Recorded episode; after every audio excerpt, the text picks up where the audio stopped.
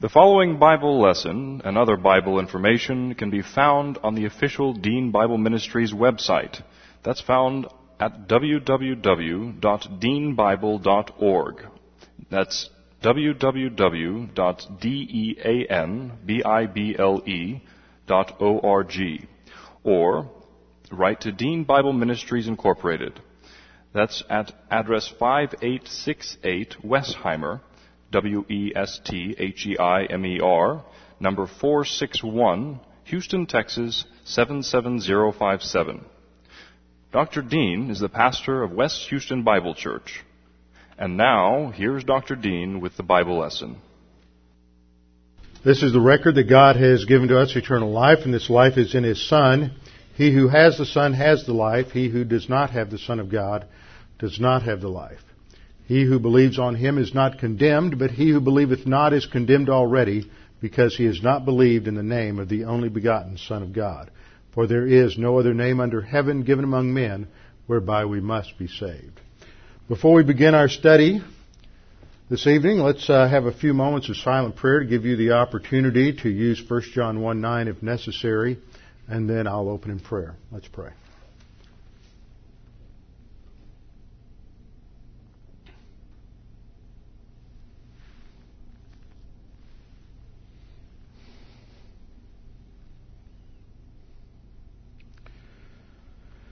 Father, we're indeed grateful that we have your word that is a lamp unto our feet and a light unto our path. And it is in thy light that we see light.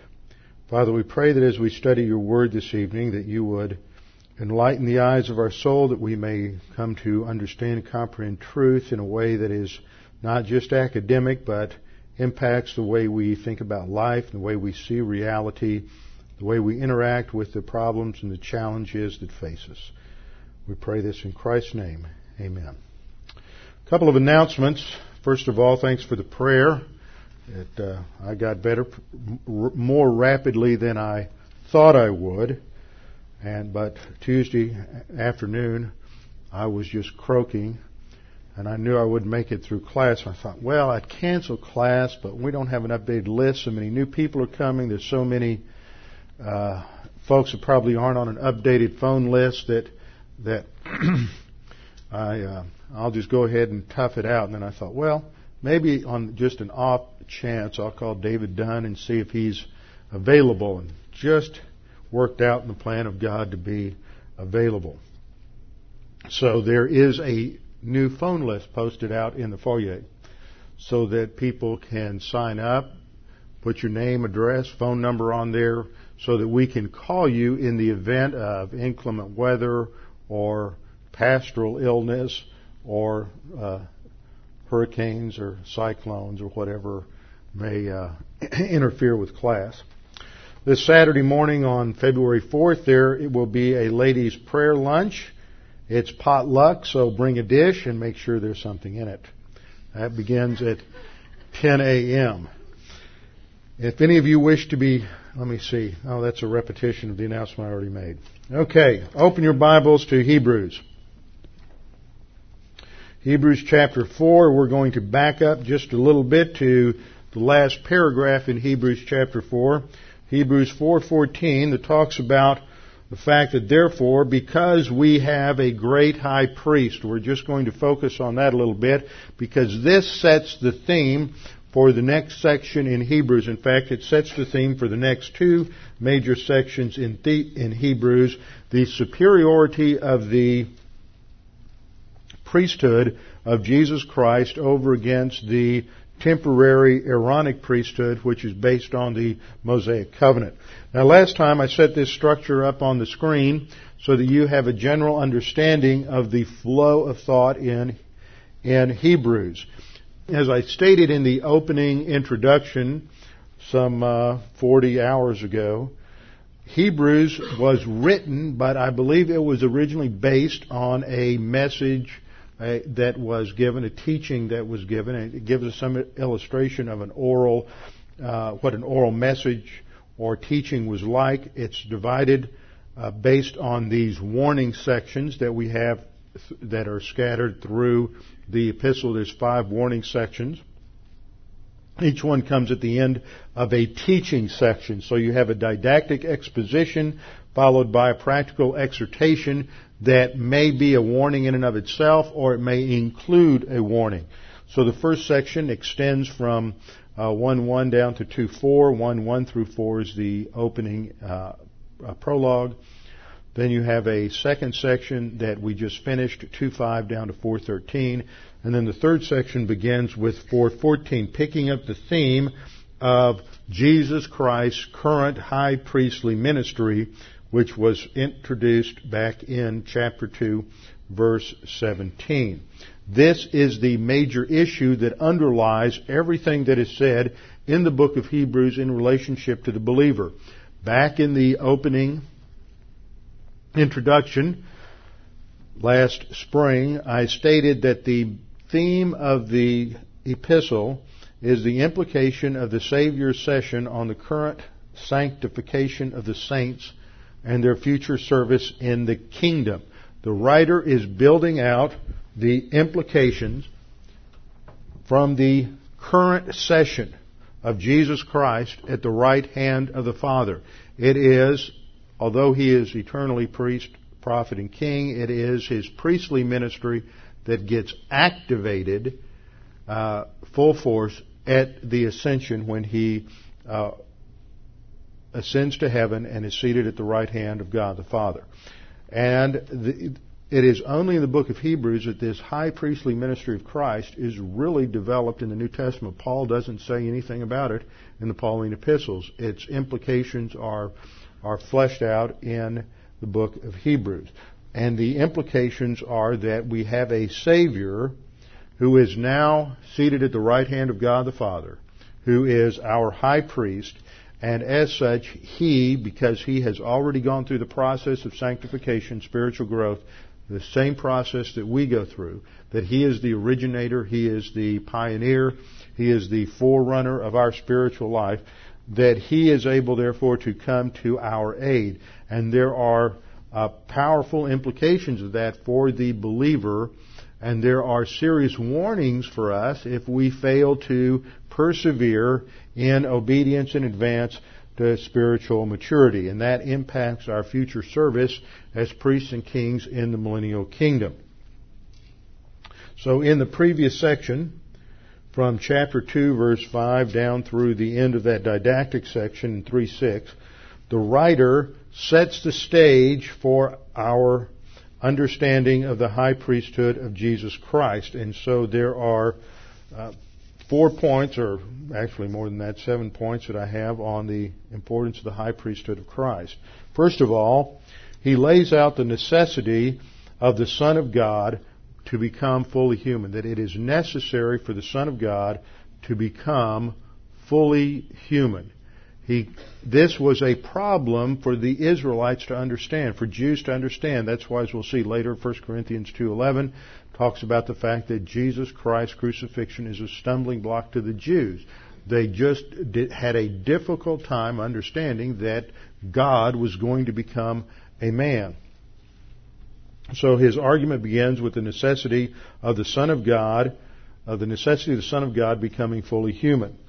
Then he develops that in verse 10 that Jesus is the captain, that's the King James or the New King James translation, meaning pioneer, pathfinder, originator. He is the forerunner. He is the one who sets the precedent for our entire spiritual life, the entire salvation process. When you see the word salvation there, as I pointed out before, it's not justification salvation. It's looking at the whole process, the whole package, and that Jesus Christ is a pioneer of our salvation, and that He had to be brought to spiritual maturity in his humanity through adversity. He had to go through the same kinds of tests, the same kinds of adversity, the same difficulty that we go through. He had to be tested in relationship to his uh, trust and reliance upon the power of God to sustain him through the various tests, adversity, trials that he went through.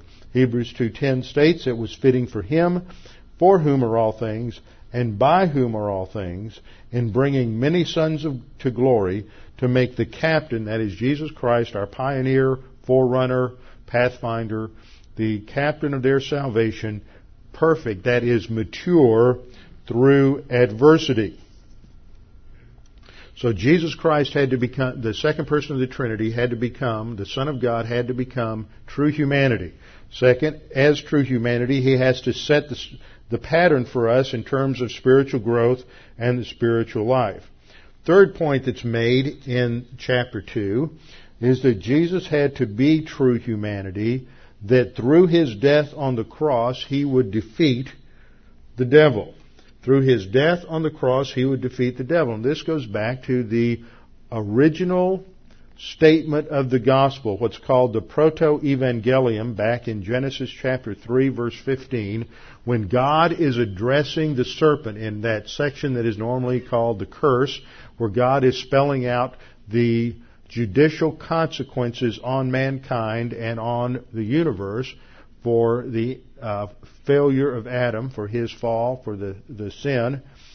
And uh, in that section, he, he addresses the serpent and says that the woman's seed will, uh, you, you will crush the woman's seed on the heel, but he will crush you on the head.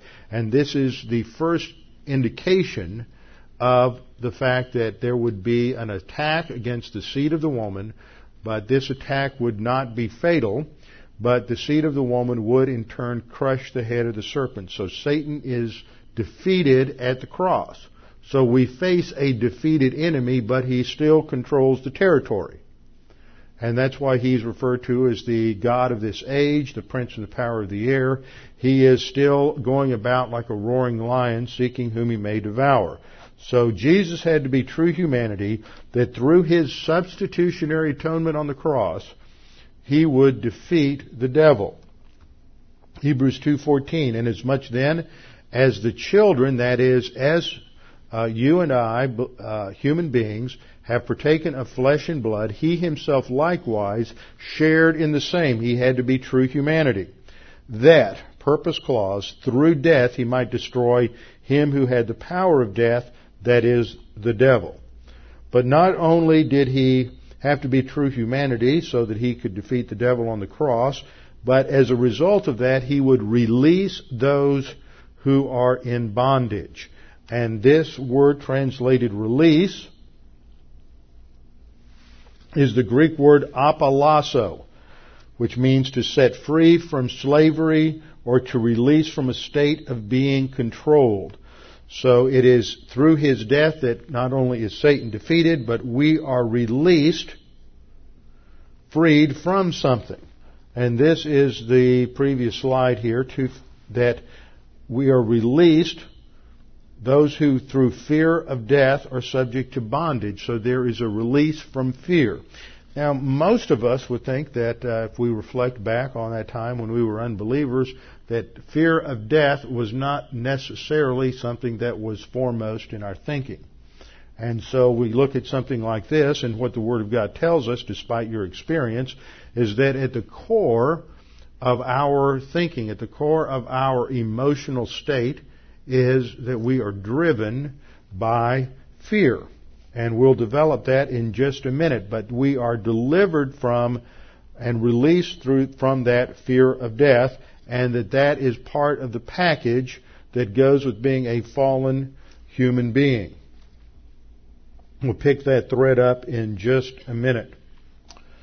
That takes us to the fourth point that is made back in chapter 2, that Jesus therefore had to be true or genuine humanity for the purpose of becoming a merciful and faithful high priest.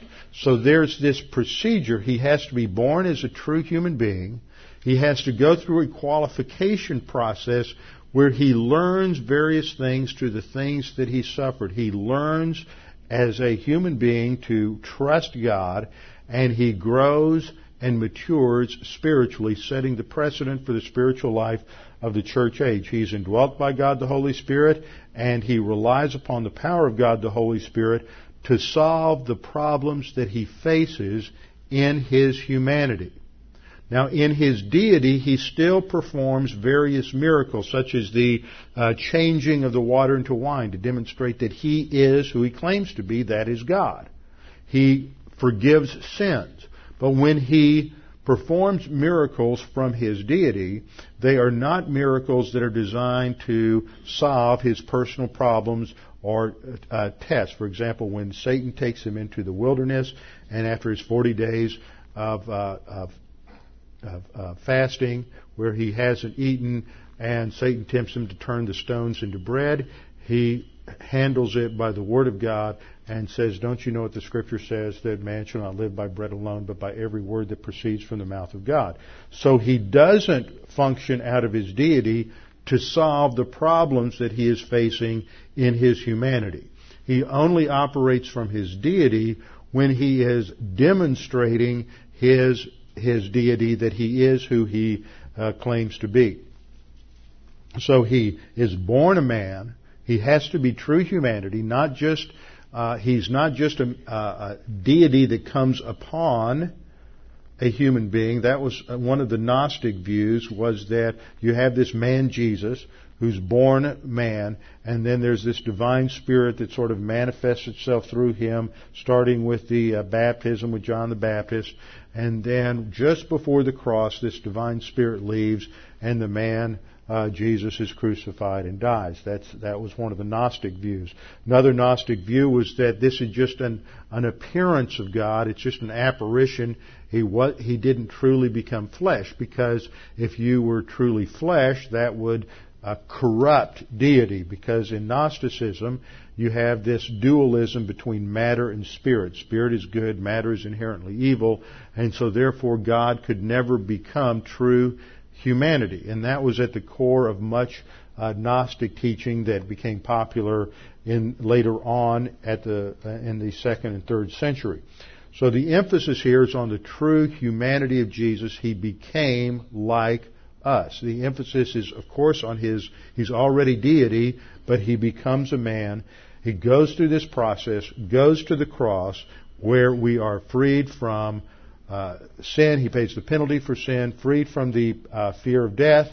Uh, Satan is defeated, and then Jesus goes to the next stage where he becomes our merciful and faithful high priest. And that becomes a foundation for what the writer of Hebrews is going to develop for the spiritual life in the next uh, four or five chapters.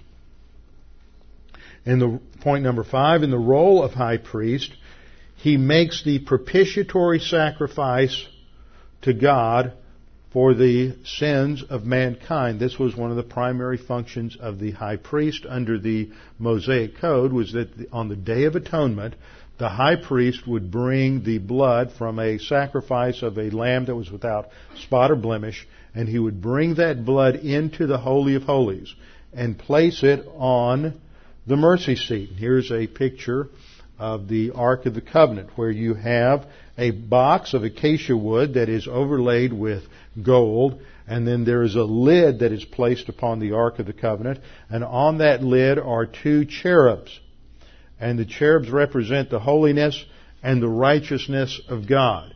And these cherubs are looking down to the center of this lid, and that lid, that center place is called the mercy seat.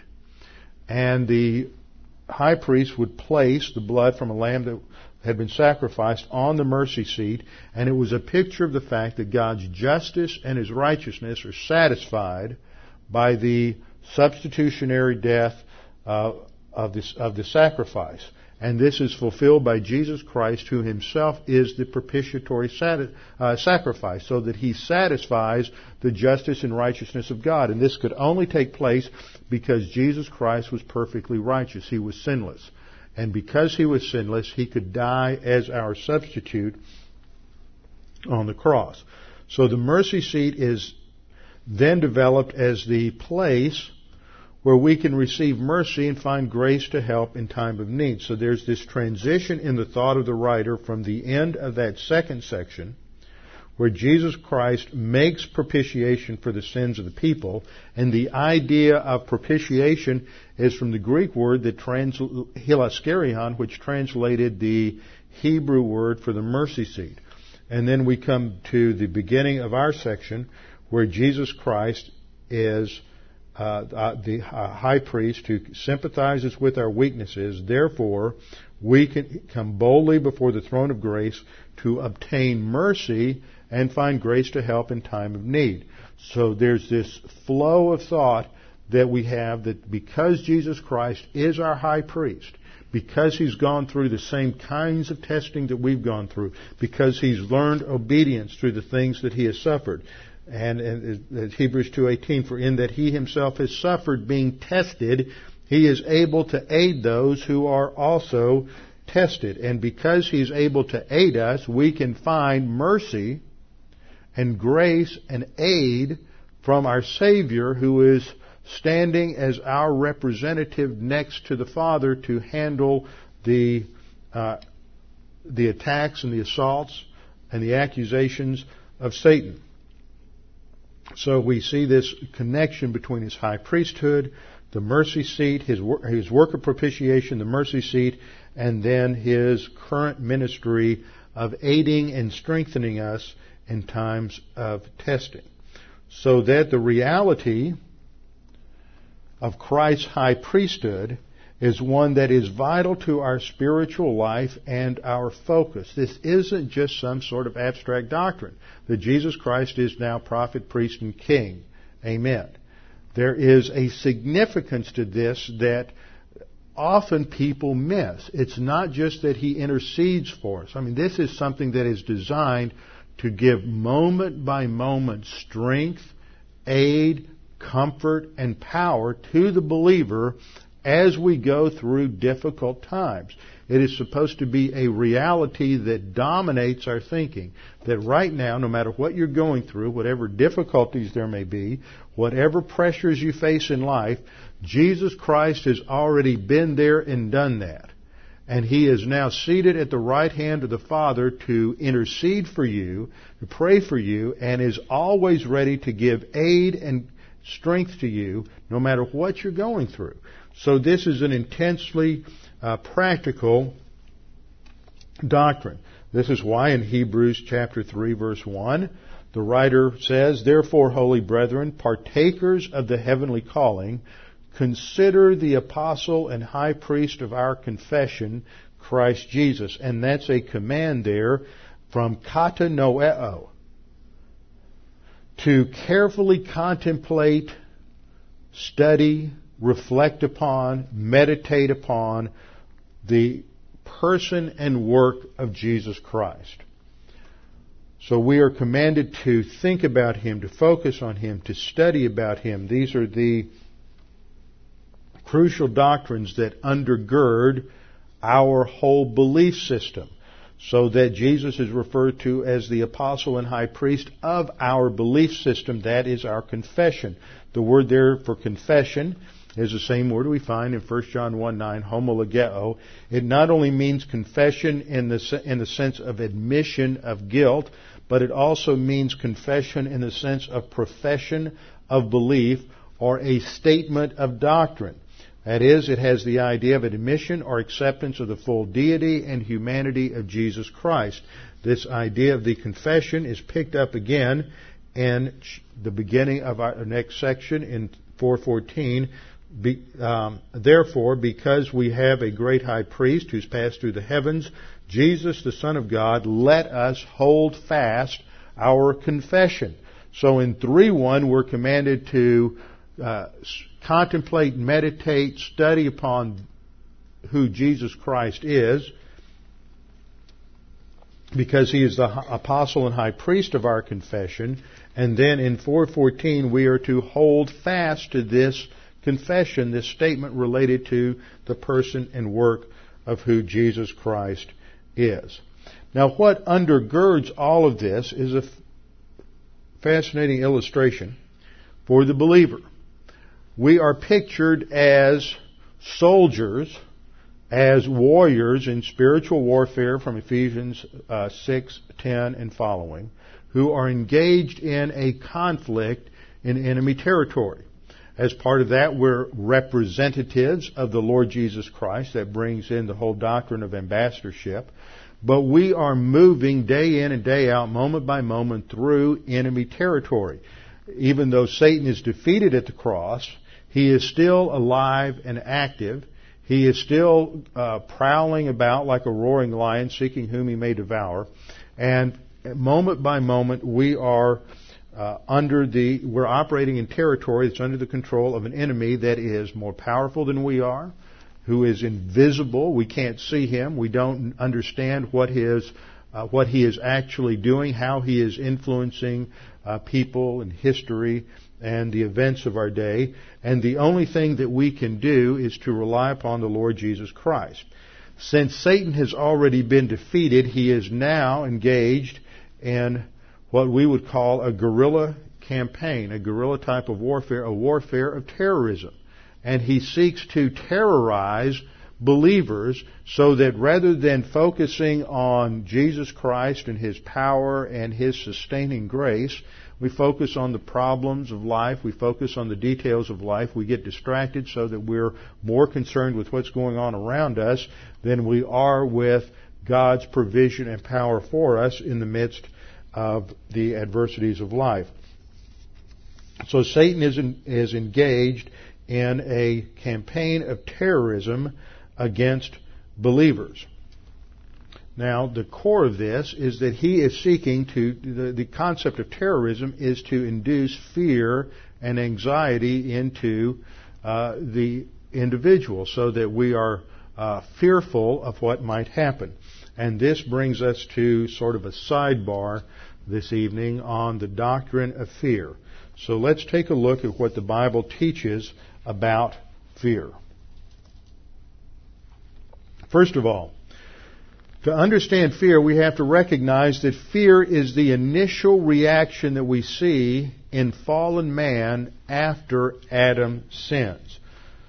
Fear is the first reaction of fallen man to the presence of God following Adam's sin. This is seen in Genesis chapter 3 verse 10. After they sinned, remember they were realized that they were naked and they made uh, clothes of fig leaves. And then they, when God came looking for them in the garden, uh, they ran and hid. And God said, "So why did you run and hide?" And Adam said, "I heard your voice in the garden, and I was afraid because I was naked and I hid myself.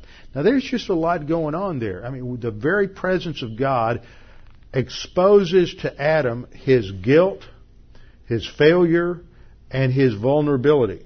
He's just totally exposed out there because prior to the fall, he's enveloped in God's protection. The enemy can't really get to him. But once he disobeys God, there is an automatic shift that takes place in reality, and he is instantly uh, cowering, he's instantly afraid, he's instantly timid, he instantly realizes that that he's exposed, he's vulnerable, he's naked, and they try to solve this problem on their own, but it is uh, an it is a, a, a pseudo solution that can't work. And it is characterized by fear so that the orientation of the fallen human soul is fear. Now we cover it up, we try to hide, hide it, we try to disguise it, we try to uh, anesthetize it, but at the very core of the rebellious creature's soul is fear because now he's exposed. He's out there, as it were, uh, a soldier in, who's been completely left by all of his support, all of his uh, logistical aid, and he's just out there without armor, without firepower, and he is exposed to all the assaults of the enemy. So the orientation of the human soul is towards fear. It's also oriented towards fear because now there is going to be judgment. He knows that he is has violated the righteous standard of God, and God is going to uh, judge, condemn, and judge man for his disobedience and his and his lack of righteousness. So, at the very core of the fallen soul is this orientation toward fear. And people try to cover that up all kinds of ways, and they go through life and they seek to anesthetize it with success. They seek to anesthetize it with drugs or alcohol or, or the pursuit of pleasure or whatever it may be. Somehow the details of life, there's some elements of, of, uh, of creation that they focus on in order to try to numb this sense of fear and anxiety and worry, this, this dread. What is it that uh, every now and then some um, some psychiatrist comes up with a term that, that comes close to describing it. The Germans called it angst and that's just at the core of the of the human human uh, soul is this this dread. It's it's not focused on anything uh, necessarily, but there's aware, there's an awareness that man is this limited, finite creature that's just being that's just out there, and so he, man tries to cover it up with with uh, every kind of pseudo solution possible, and that's what Adam did when he creates the uh, clothing from fig leaves.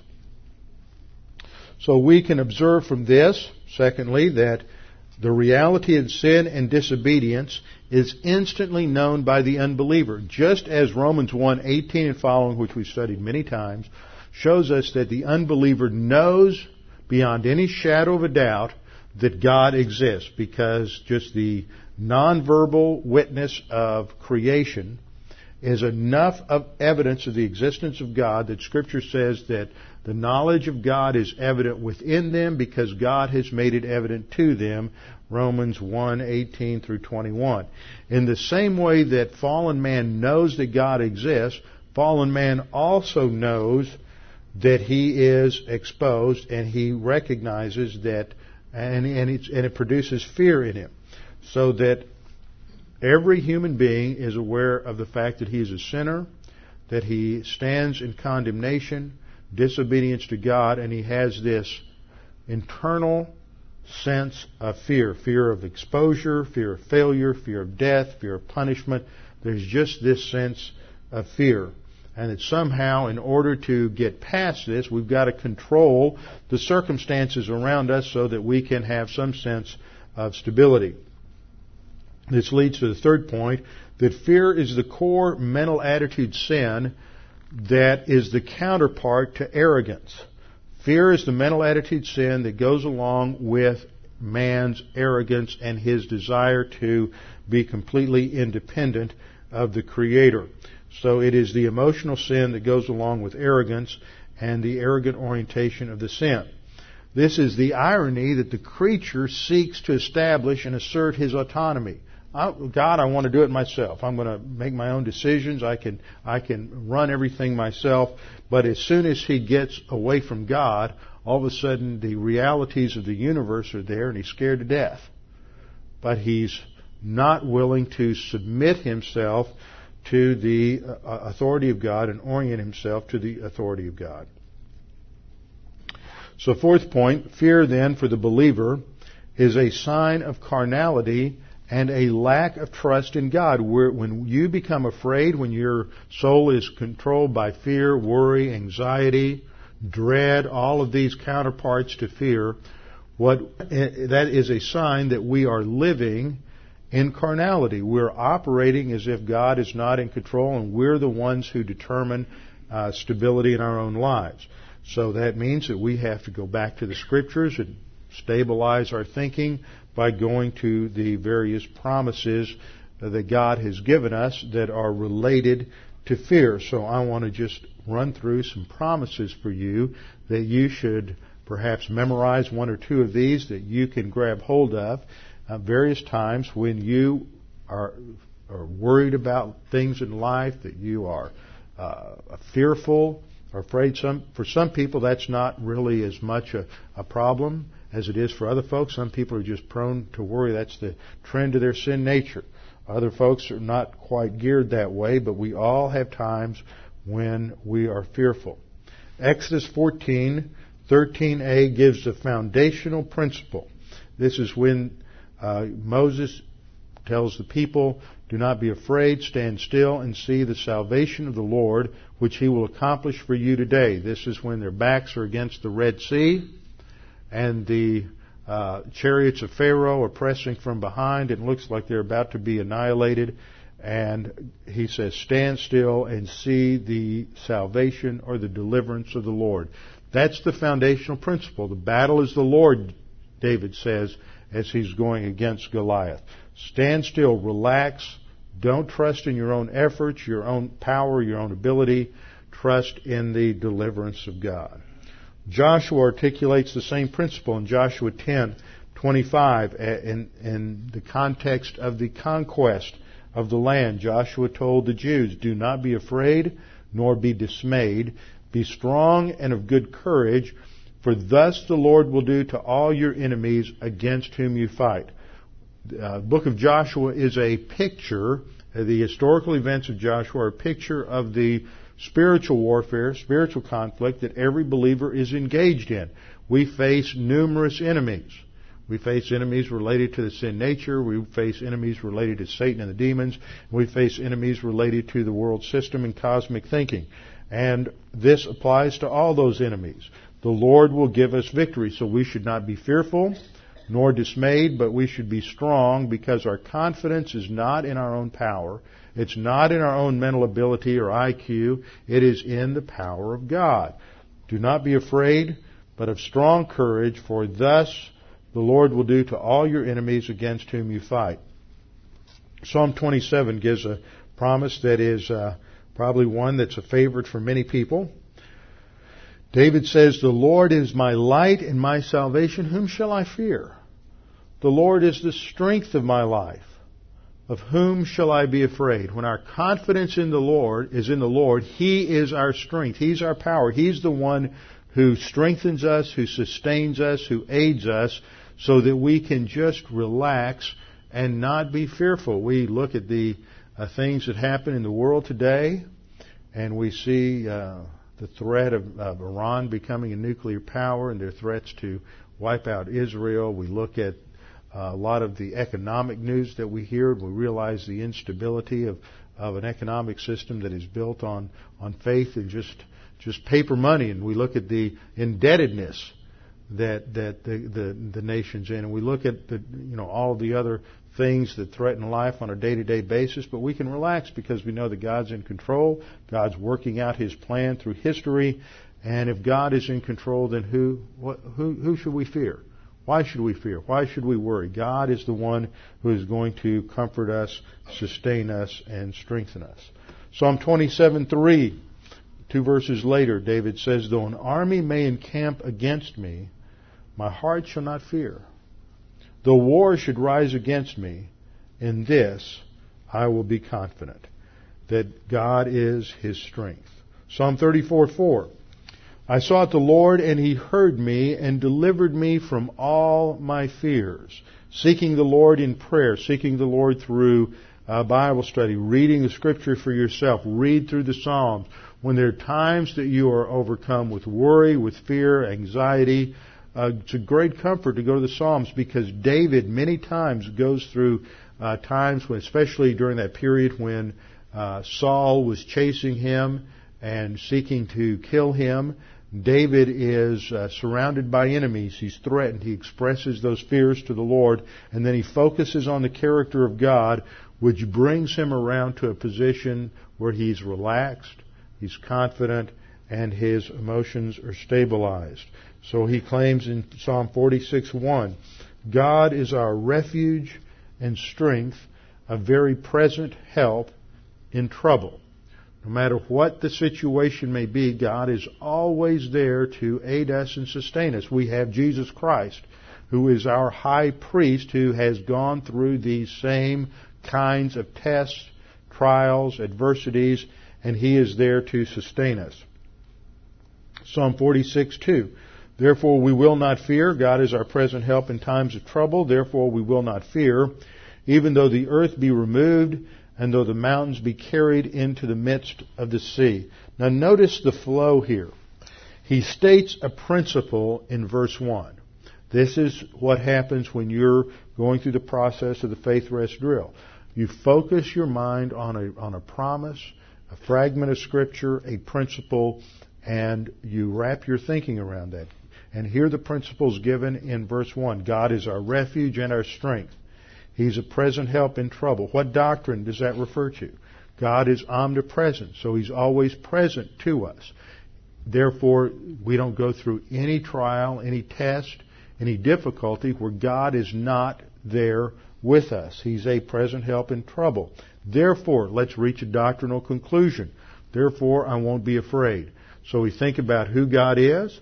We think about His promises to us. That brings us to a doctrinal conclusion that therefore I won't be afraid.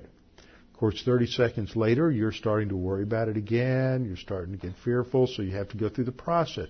Sometimes you just go through that cycle five or six times every uh, five or six minutes until finally you begin to stabilize, focus, and it becomes a reality. Now that takes time, but that's the process of spiritual growth and how we move forward. It takes time. It doesn't happen in a day. Isaiah 41:10 of course is a verse of promise that's familiar to all of us. Fear not for I am with thee.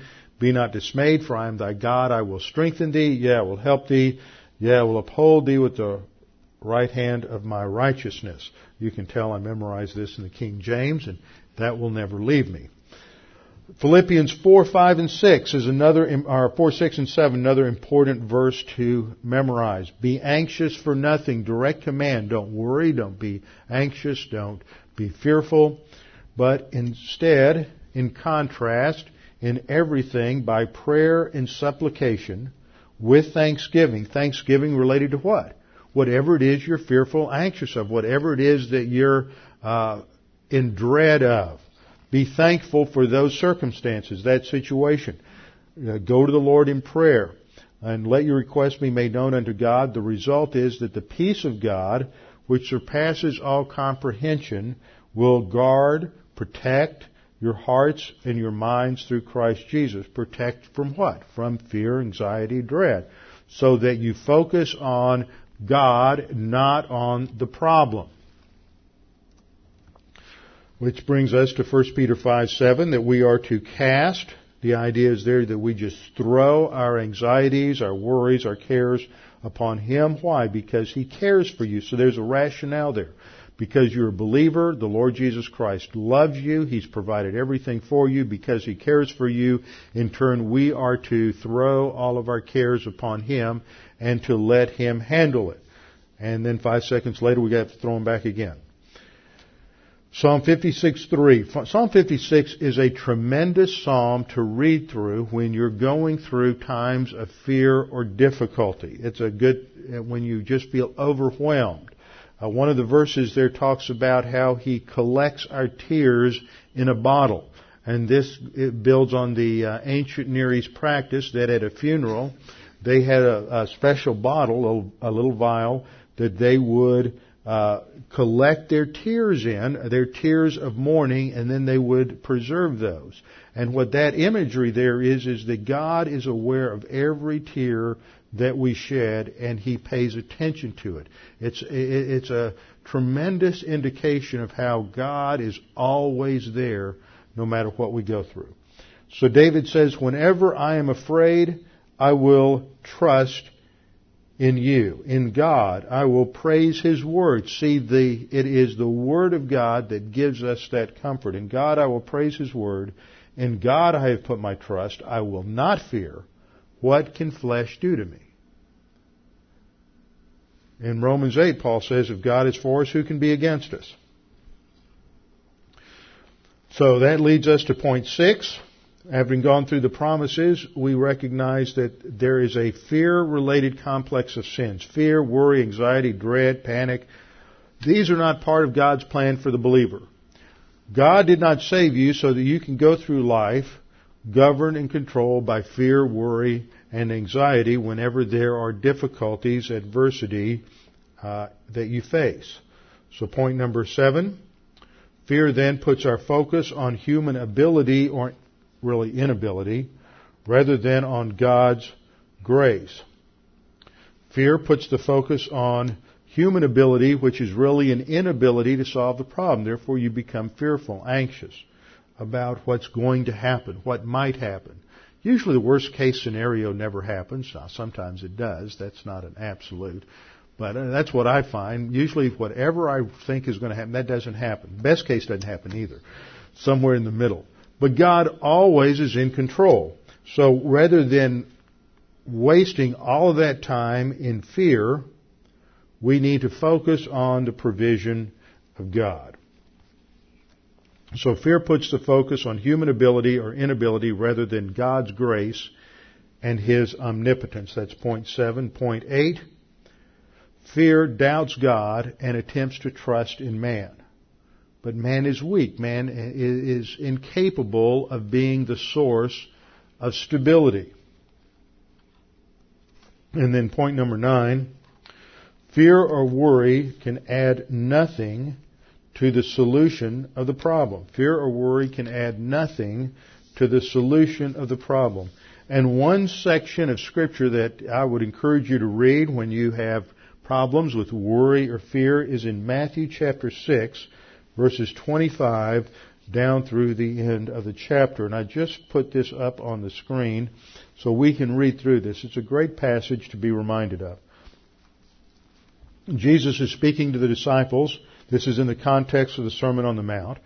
He says, For this reason I say to you, do not be worried about your life as to what you will eat or what you will drink, nor for your body as to what you will put on. In other words, the basic logistics of life food, shelter, clothing. Don't worry about those things. Is not life more than food and the body more than clothing? Look at the birds of the air that they do not sow nor reap nor gather into barns, and yet your heavenly Father feeds them. Are you not worth much more than they?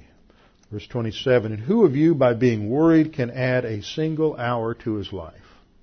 See, that's the basic point. We worry, we fear. It doesn't, it doesn't do anything productive and doesn't add a thing, doesn't, doesn't solve anything. All it does is uh, waste a lot of time and turn our insides into knots. Verse 28, why are you worried about clothing? Observe how the lilies of the field grow. They do not toil nor do they spin. Yet I say to you that not even Solomon in all of his glory was clothed like one of these. But if God so clothes the grass of the field, which is alive today and tomorrow is thrown into the furnace, in other words, that's just temporary, will he not much more clothe you, you of little faith? God is going to sustain the believer. Now, maybe it's not the way you think you ought to be sustained, but God is going to take care of you and provide for you that which you need to accomplish His plan for your life. Verse 31. Again, do not worry. Then saying, what will we eat or what will we drink or what will we wear for clothing? Verse 32, in contrast, for the Gentiles, see, as the Gentiles, here he's talking about the way the pagans operated who don't have divine viewpoint. For the pagans eagerly seek all these things. That's their priority. The food they eat, what they drink, their clothing, all of these things, all the material aspects of life, that's their focus. And Jesus says, for your heavenly Father knows that you need all these things. He's fully aware of that. But seek first His kingdom and His righteousness, and all these things will be added to you. That's the priority. When He says seek first His kingdom and His righteousness, see, we get that righteousness at salvation.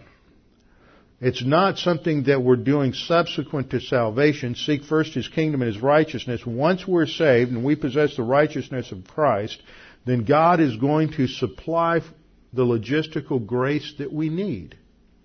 That comes with the possession of Christ's righteousness because we are adopted into the royal family of God and as part of that whole package, God is going to sustain us. Therefore, do not worry about tomorrow, for tomorrow will take care of itself.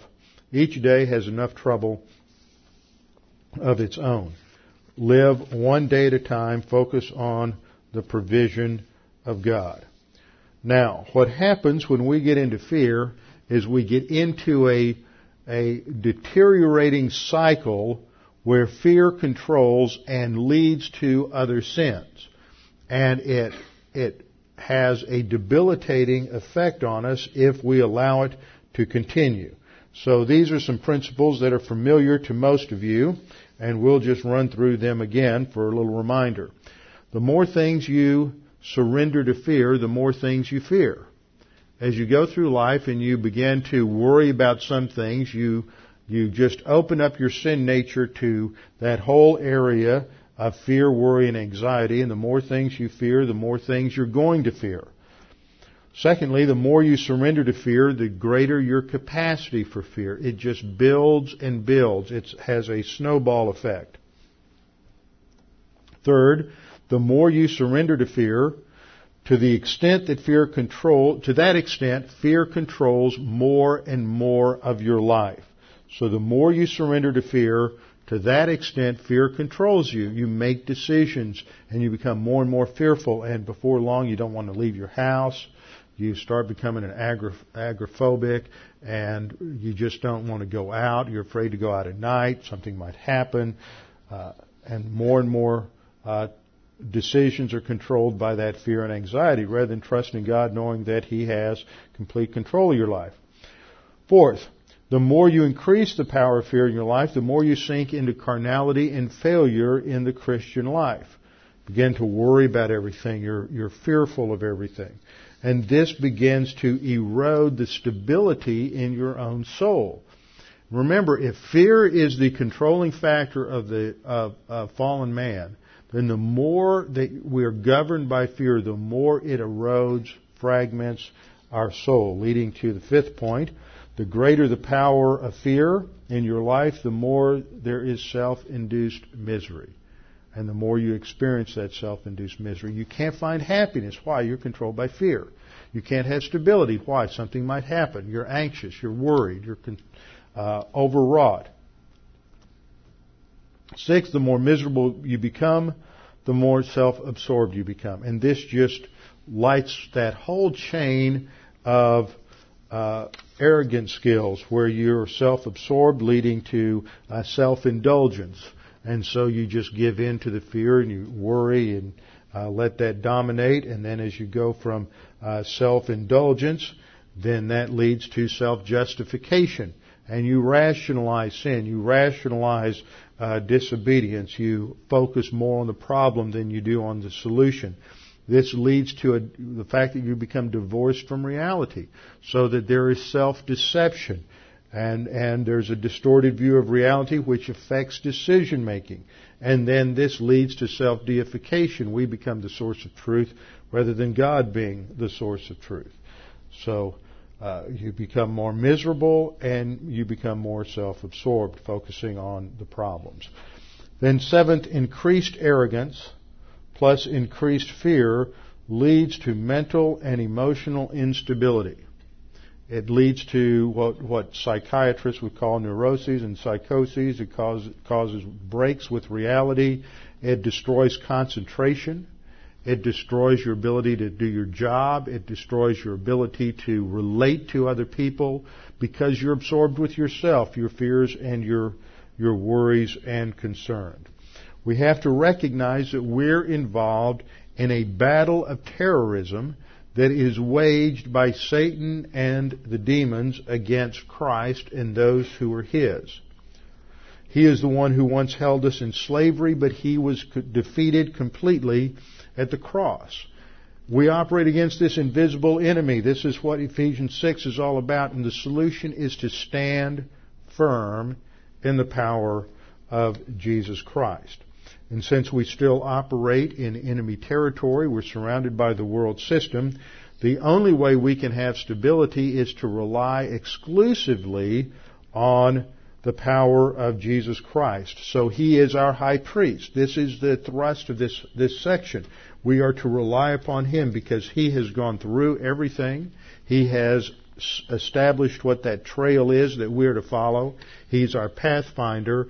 And because he is a high priest who can sympathize with our weaknesses, then we can come boldly before the throne of grace and find strength to help in time of need.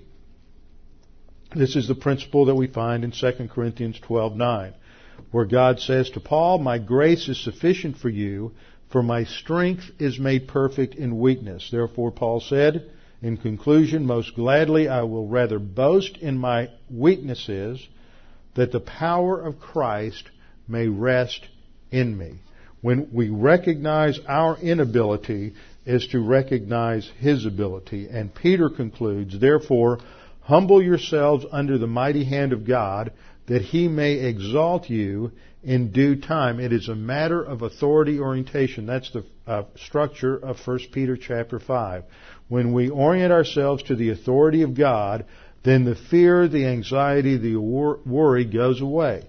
So we humble ourselves and we do this by casting our care upon Him because He cares for you. So Jesus Christ is our high priest. Jesus Christ is called in Hebrews 2, uh, 17 a uh, faithful and merciful high priest, and this is expanded in uh, Hebrews 4:14 to that he is a great high priest. And as such, he is the one who aids us, strengthens us, and comforts us in every situation and circumstance in life. So the doctrine of the priesthood of Christ is not something that's just abstract, but it has to do with giving us uh, strength, encouragement on a day-to-day basis, no matter what we face. Let's bow our heads in closing prayer. Father, we thank you for this opportunity to study your word, to be reminded of uh, what Christ has gone through, what Jesus uh, did in his life, setting a precedent for our spiritual life, and that we now have a high priest who has passed through the heavens, received his promotion to your right hand, and there he stands as our advocate and always willing to, always interceding for us and always ready to come to our aid and to strengthen us whenever we face uh, trials, difficulties, that we may uh, rely upon Him, that His grace would be sufficient for us no matter what our problems might be. We pray that we'd be challenged by the things we study this evening. In Christ's name, amen.